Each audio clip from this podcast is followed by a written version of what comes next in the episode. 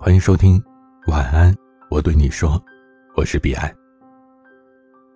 阅读原文，欢迎关注微信公众号 DJ 彼岸。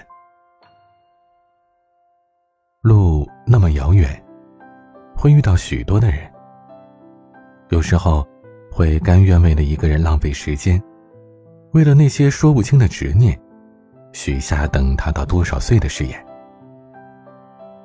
他说爱你，你便信了，信到不惜飞蛾扑火，最后换来的只是一句对不起。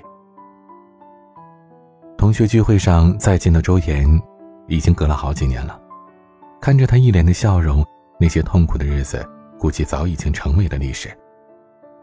听说她现在的男友对她是一见钟情，标准的理想型，过些日子还打算到国外定居。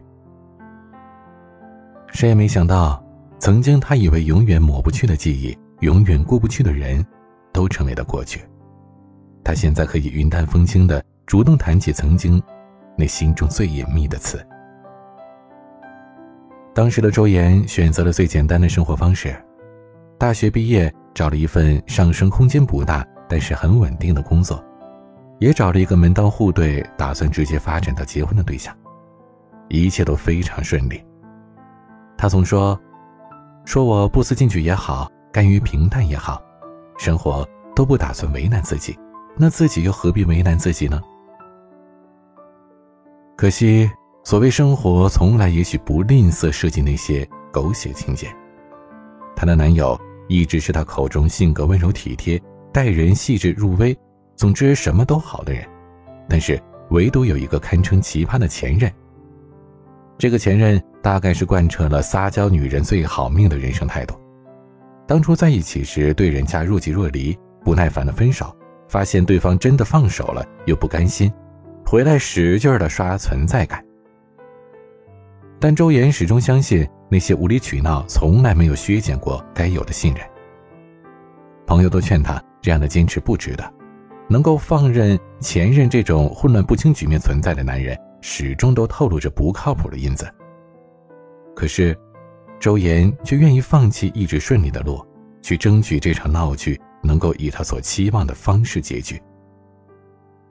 为了手握玫瑰，就不去在意有多少次会扎破你的手了。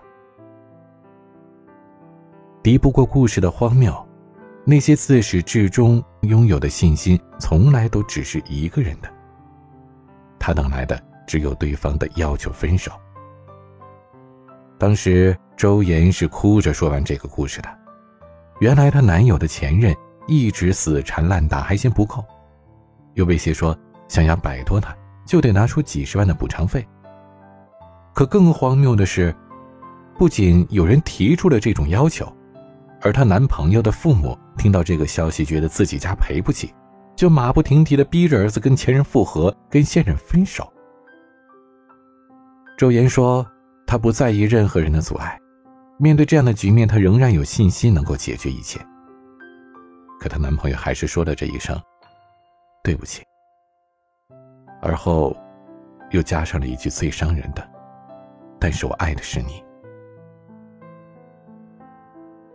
也曾有过不甘心，周岩跑到男方的父母家里据理力争，说他们那么般配，为什么要拆散他们？”那天他听到了什么回答，我们谁都不知道，只知道他回来之后就把我们都叫了出来，然后一个人坐在边上喝着平时不怎么喝的酒，一句话也不说，眼眶一直红红的。没隔多久，周岩就收到了已经成为前男友的他和那位声名远扬的前任订婚的请柬。我们都准备好了迎接一场崩溃，甚至想好了实在不行就陪他去大闹订婚典礼。可周岩却只是默默的失踪了一个下午。等他再回来的时候，好像回到了以前那个没什么烦恼的周岩。但其实，一切都变了。周岩辞掉了那份朝九晚五的稳定工作，开始了冒险的创业之路。曾经甘于平凡的他，开始极力追求更好的自己。原来的他不相信自己的天空还可以这么宽阔。可后来，那句“只有变成更好的自己，才能遇见更好的他”，成为了他的口头禅。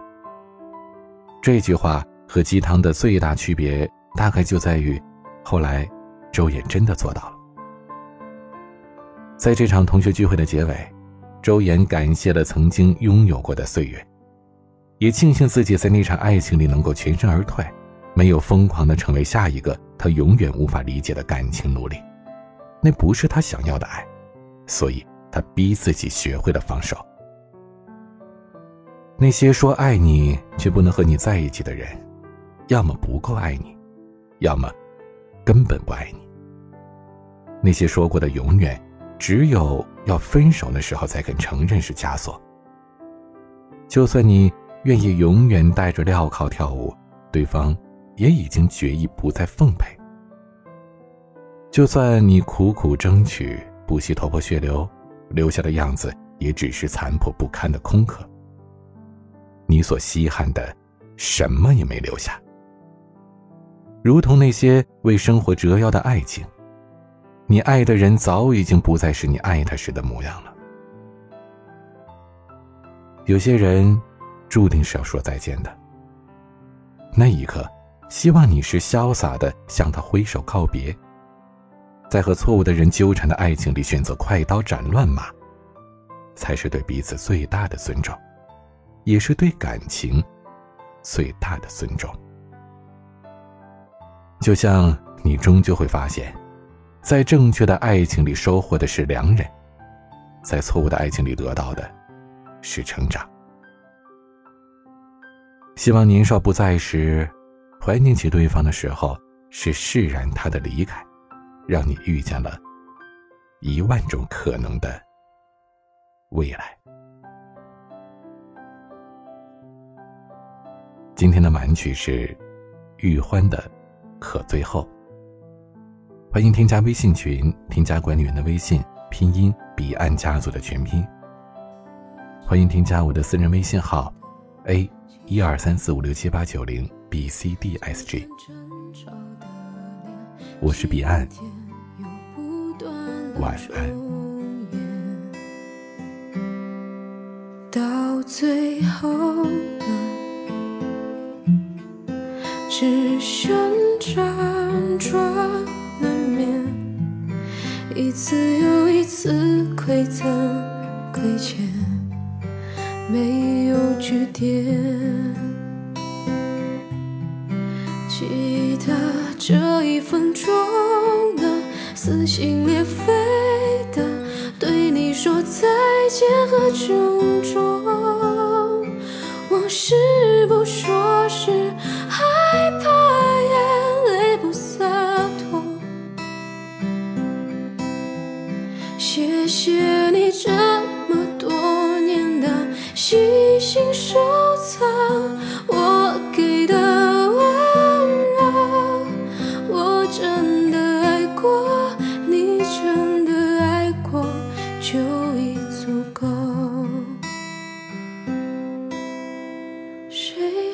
在这